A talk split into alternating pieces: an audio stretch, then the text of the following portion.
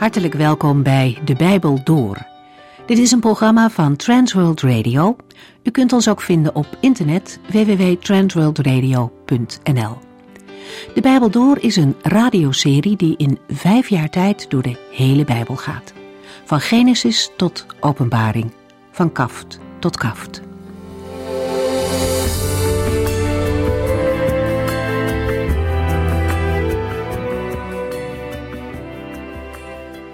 Vandaag zijn we alweer toe aan de laatste aflevering over het boek Jona. We hebben gezien dat de profeet een eenvoudige boodschap bracht in Nineveh, een boodschap die een geweldige uitwerking had. De hele bevolking, inclusief de koning, geloofde het woord van God. En daar bleef het niet bij. Het geloof werd zichtbaar. Mens en dier vasten, mooie kleding werd verwisseld voor rouwkleding en men brak met de zonde. Alles werd aan de kant gelegd, omdat men de Heere zocht. Wat hebben de mensen van Nineveh goed in de gaten gehad waar het echt om ging? En wat heeft men het woord van God serieus genomen, zonder dat men de uitkomst wist? De koning zei het voorzichtig in zijn bevel. Wie weet zal God toch nog besluiten ons te laten leven en zal hij ons in zijn ontzettende toren niet vernietigen. Men wist niet zeker hoe God zou reageren, maar van hun kant deden de mensen er alles aan wat ze konden. Nineveh bekeerde zich in de hoop dat de Heere genadig zou zijn. En de Heere, hij zag hun berouw en vergaf hen. Helaas, het was geen blijvende situatie. In volgende generaties zijn de inwoners van Nineveh teruggevallen in heidendom en hoogmoed. En zo'n honderd jaar later werd Nineveh alsnog verwoest. Daarover schrijft de profeet Nahum. Gods genade is onvoorstelbaar groot, maar mensen hebben een eigen verantwoordelijkheid van de Heer gekregen om in Hem te geloven en naar Zijn woord te leven. Ondanks het goede voorbeeld van hun voorouders legden latere generaties Ninevieten het woord van God weer naast zich neer, met alle gevolgen van dien. In het Nieuwe Testament zien we dat de gevolgen van de keuze die de inwoners van Nineveh maakten, veel verder reikten dan zij zich bewust waren. De Heer Jezus zegt in Matthäus, op de dag van het grote oordeel zullen de mannen van Nineveh tegelijk met u levend worden en u veroordelen, want zij luisterden naar de waarschuwingen van Jona en bekeerden zich tot God. We lezen verder in Jona 4.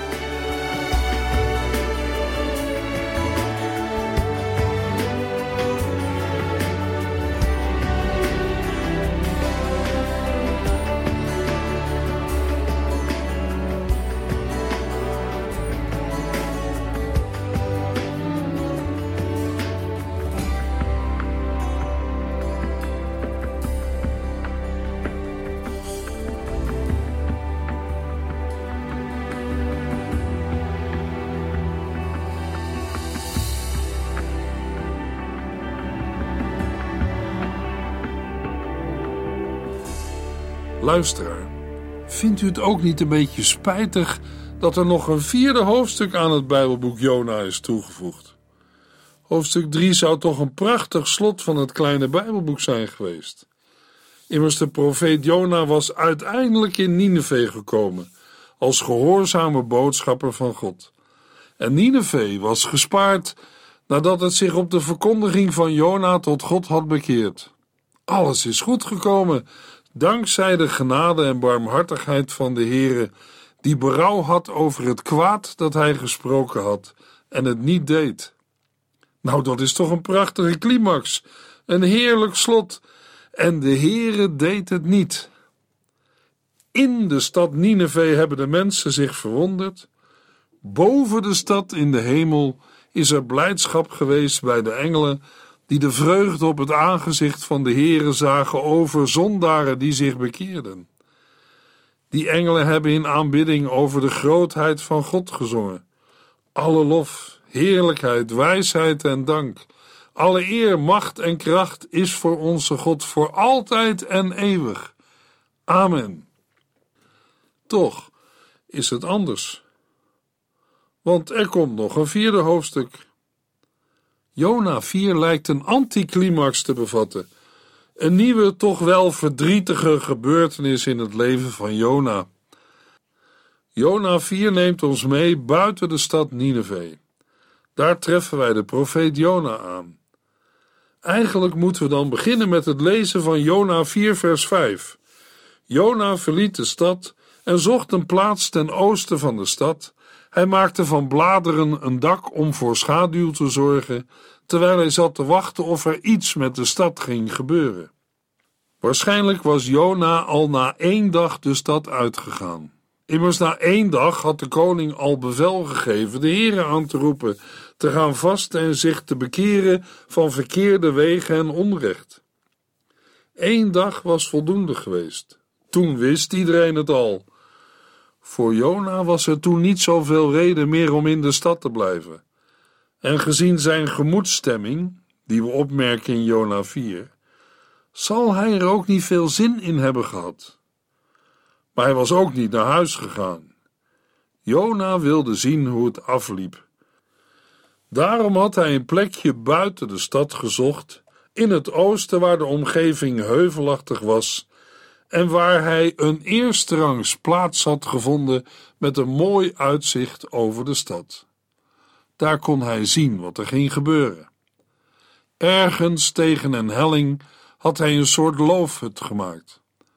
De kleine loofhut moest hem beschermen tegen de felle en hete zonnestralen.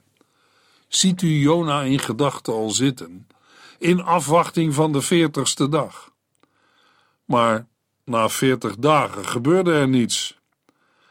We weten niet wat Jona zich voor voorstelling had gemaakt, maar hij ziet niets van een vijandig leger dat de stad Nineveh onder de voet gaat lopen. Er daalt ook geen vuur van de hemel dat de stad verteert, zoals bij Sodom en Gomorra gebeurde. Er komen ook geen ondergrondse waterstromen opzetten die de stad van de aardbodem wegvagen. Het eerste wat wel opvalt aan het begin van Jona 4 is dat Jona precies weet waarom er niet iets dergelijks gebeurt. Niet dat hij er blij mee is. Integendeel, de boosheid over de gang van zaken straalt er van alle kanten af.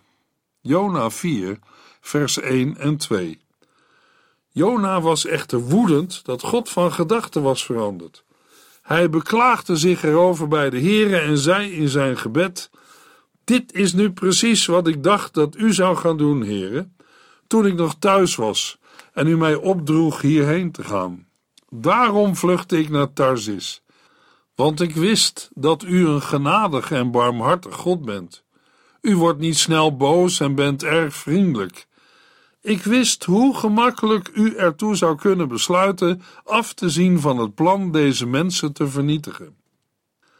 Als we dit lezen, moeten we zeggen dat Jona niet door de gang van de gebeurtenissen wordt overvallen.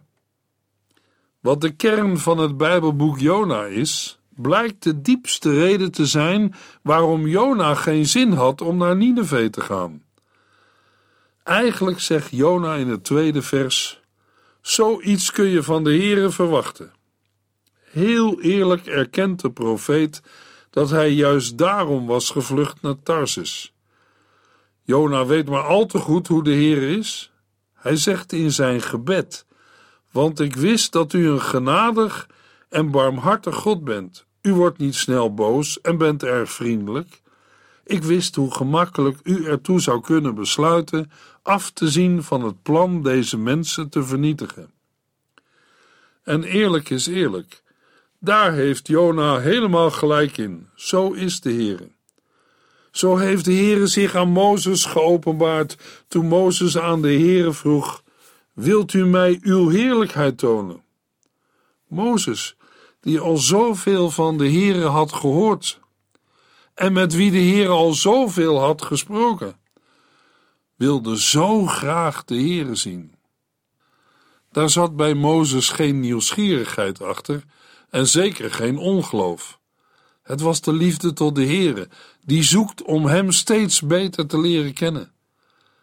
De Heer had toen beloofd: Ik zal mijn goedheid aan u voorbij laten trekken. De Heer had Mozes in een rotskloof gezet en hem met zijn hand beschermd tot de Heere voorbij was gegaan. Toen was de naam van de Heere luid voor Mozes uitgeroepen. Ik ben genadig voor wie ik genadig wil zijn, en ik ontferm mij over wie ik mij wil ontfermen. En daarna was het merkbaar dat Mozes Gods heerlijkheid had gezien. Het gezicht van Mozes weerkaatste die heerlijkheid. Er lag een glans over die zo fel was dat het volk Mozes nauwelijks aan kon kijken. Weet Jona hoe de Heere is van horen zeggen? Omdat hij het in de Bijbelboeken van Mozes heeft gelezen. Ik denk dat er meer is. Want wij horen Jona in vers 2 zeggen: Want ik wist dat u een genadig en barmhartig God bent.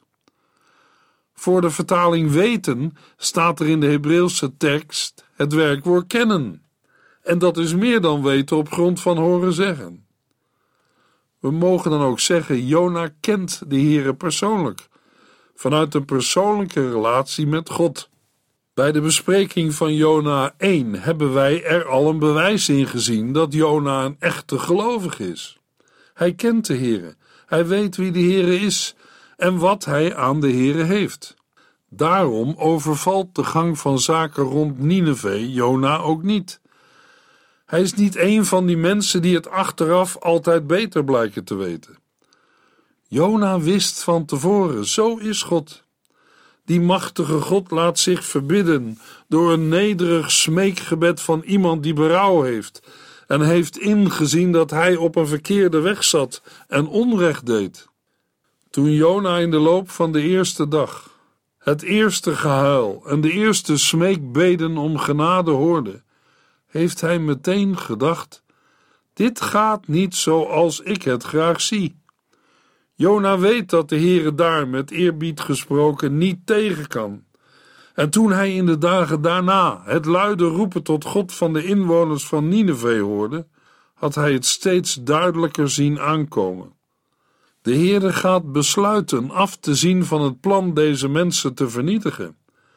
Het wie weet uit Jona 3 vers 9 werd werkelijkheid.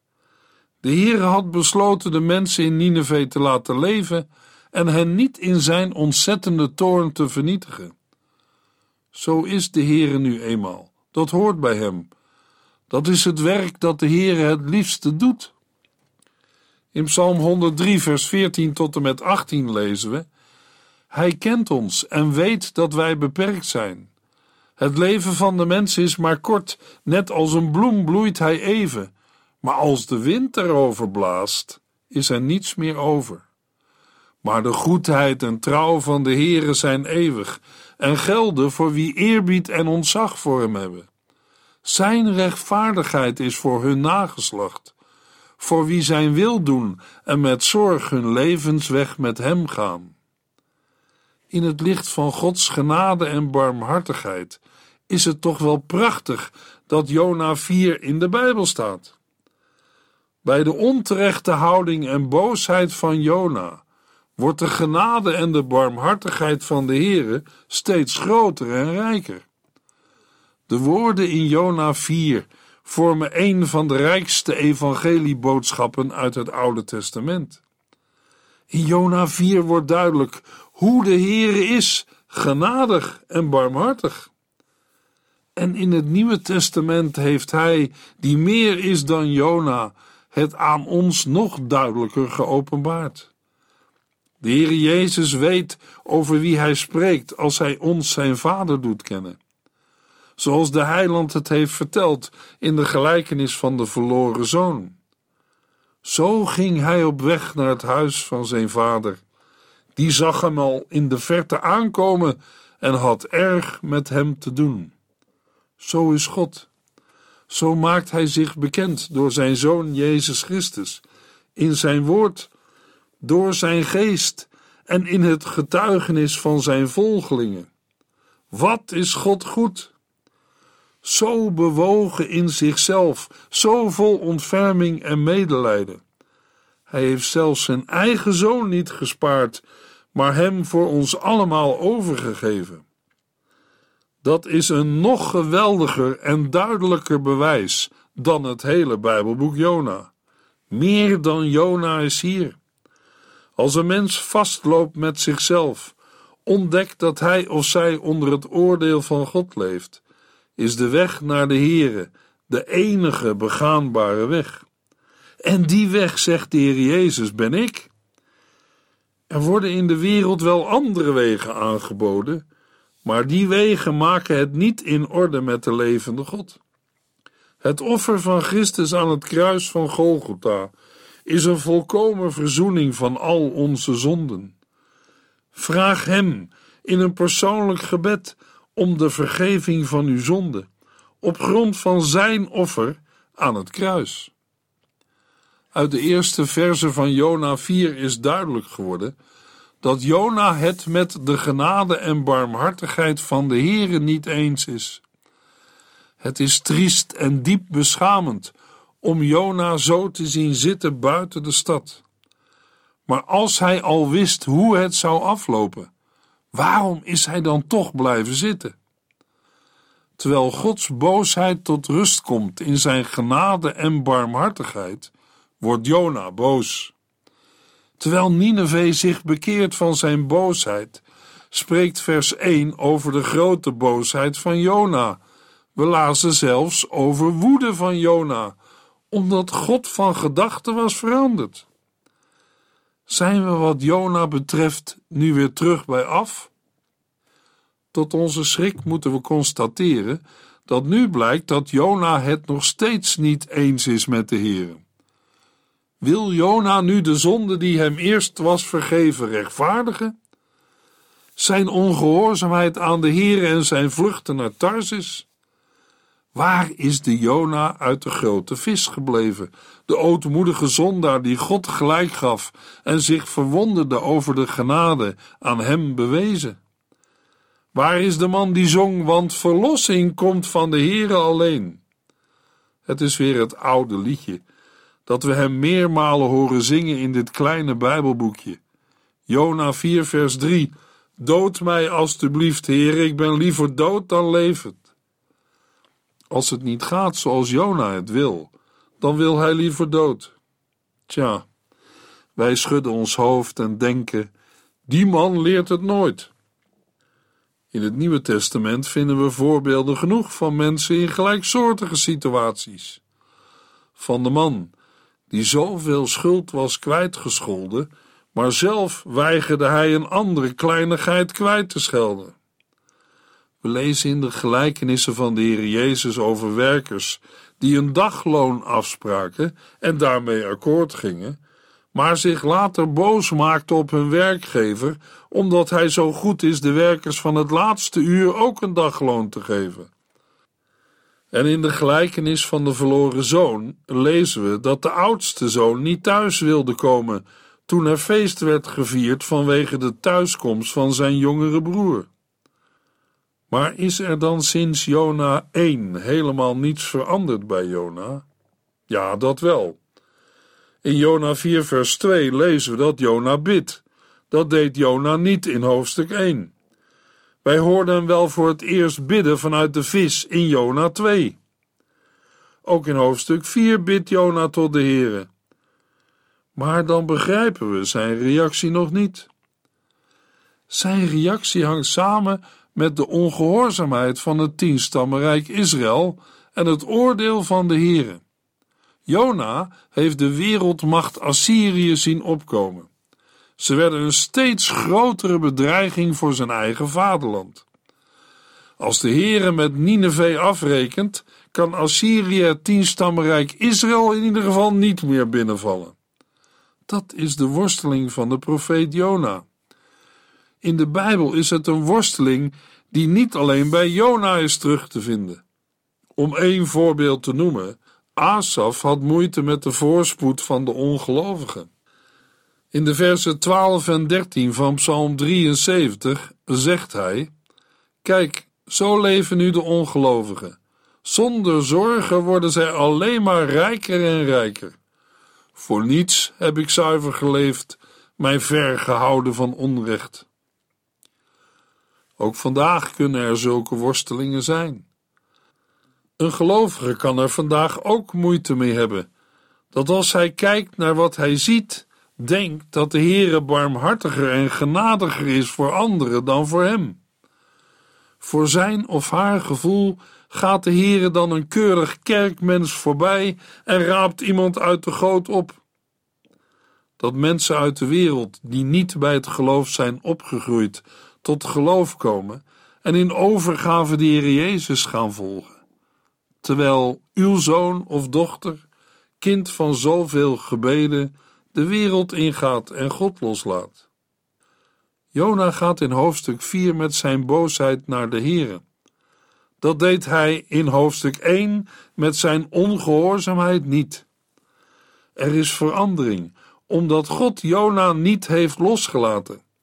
Nu loopt Jona ook niet weg, maar zegt hij de Heere wat hij op zijn hart heeft. En wat is het antwoord van de Heere? Jona 4 vers 4. Maar de Heere zei: Is het wel terecht dat u hierover zo kwaad bent? Jona vond van wel. Jona kon de gedachte niet verdragen dat het gespaarde Nineveh straks als een verschrikking van de Heere dienst zou doen tegen het onbekeerlijke Israël. Daarom was Jona behalve boos ook verdrietig. Jona hield van zijn eigen land en volk. Daarmee is zijn houding tegenover de Heere en de inwoners van Nineveh niet goed te praten. Jona is immers profeet in dienst van de genadige en barmhartige God. Jona hoort net als de engelen in de hemel blij te zijn over één zondaar die zich bekeert, zelfs als het zijn vijanden zijn. Anders kan de Heere zowel in het Oude Testament als in het Nieuwe Testament niet van zijn volgelingen en kinderen vragen: houd ook van uw vijanden. En hoe gaat het nu verder? Laat de Heer Jona met zijn boosheid en verdriet zitten? Nee, want de Heere gaat Jona redden van zijn verdriet en boosheid. Jona 4 vers 6 Nu zorgde de Heere voor een wonder. Hij liet een boom snel opgroeien om Jona schaduw te geven en om zo zijn boosheid weg te nemen. Dat stemde Jona blij en dankbaar. Jona weet niet wat hij ziet. Vlak bij hem is in één nacht een boom opgegroeid, een wonderboom. Het is opnieuw een merkwaardige gebeurtenis in het Bijbelboek Jona, waar veel over is geschreven. Wat is dat voor boom geweest? Sommigen denken aan een ricinusplant, anderen aan een soort pompoen. Ik weet het niet. Het lijkt me ook niet belangrijk dat wij het weten. Voor de schepper van hemel en aarde, die spreekt en het is er, is de wonderboom geen enkel probleem. In ieder geval is het een boom geweest die behoorlijk schaduw bood en die goed van pas kwam voor Jona. Zijn loofhutje zal wel verdord zijn geweest na al die dagen, zodat Jona nu behoefte heeft aan schaduw, en Jona is dan ook blij en dankbaar. Jona 4, vers 7 en 8. Maar God zorgde ook voor een worm. De volgende morgen, toen het licht begon te worden, at het dier zich door de stengel van de boom, zodat deze verwelkte en stierf. Toen de zon flink begon te steken, liet God een hete oostenwind over Jona heen waaien. De zon brandde met haar stralen op zijn hoofd, dat hij er duizelig van werd en naar de dood verlangde. Vertwijfeld zei hij: De dood is beter dan dit. De vreugde is echter van korte duur. Even snel als de boom tot bloei gekomen is, verdort hij ook. Jona zit erbij, maar hij kan er niets aan doen. Tot overmaat van ramp steekt er uitgerekend op die morgen een hete oostenwind op. Een wind die geen verkoeling meebrengt, maar wel een brandende hitte. Jona loopt bijna een zonnesteek op. Hij snakt naar adem. Voor de zoveelste keer horen wij hem zeggen: Was ik maar dood. Jona 4, vers 9 tot en met 11. Toen zei God tegen Jona: Is het terecht dat u kwaad bent over deze boom? Ja, zei Jona, dat is het zeker. U ziet het goed. Ik ben zo kwaad dat ik er haast dood aan ga. Toen zei de Heere: U hebt medelijden met uzelf, omdat die beschermende plant is gestorven. ook al was het niet uw werk dat hij daar kwam en hem een kort leven was beschoren. Waarom zou ik dan geen medelijden voelen met die grote stad met meer dan 120.000 mensen die zich nergens van bewust zijn, nog afgezien van al die onschuldige dieren? Opnieuw stelt de Heere Jona de vraag die hij ook al in vers 4 stelde: Is het terecht dat u kwaad bent? Dit keer heeft Jona een antwoord. Maar dan stelt de Heere een ontdekkende vraag. U hebt medelijden met uzelf. Waarom zou ik dan geen medelijden voelen met meer dan 120.000 mensen die zich nergens van bewust zijn, nog afgezien van al die onschuldige dieren? Wanneer het Jona uitkomt, is hij blij met de dingen waar de Heere voor zorgt. Maar als het Jona niet uitkomt, is hij boos. Wat heeft Jona er een moeite mee om het met Gods leiding en wil eens te worden? Luisteraar, herkent u die moeite van Jona? Hebt u ook wel eens moeite met wat de Heere beschikt, omdat het niet past bij uw pakket van wensen en verwachtingen? Niet alleen mensen die zonder God leven zeggen soms: de dood is beter dan dit. Ook gelovigen hebben zo hun moeiten en worstelingen. Gaan we ermee naar de Heere? In gedachten zie ik Jona gaan, de lange weg terug naar huis. Heeft hij zijn les geleerd? Welke? Dat de Heere het beter weet. Jona weet wel wat hij graag wil, maar de Heere weet wat goed is. Dat is voor een gelovige een hele rust, want de Heer is barmhartig en genadig. Hij is de rotsteen en wat hij doet is goed. Hiermee is het lezen en de bespreking van het Bijbelboek Jona afgesloten. In de volgende uitzending maken we een begin met de eerste brief van Johannes uit het Nieuwe Testament.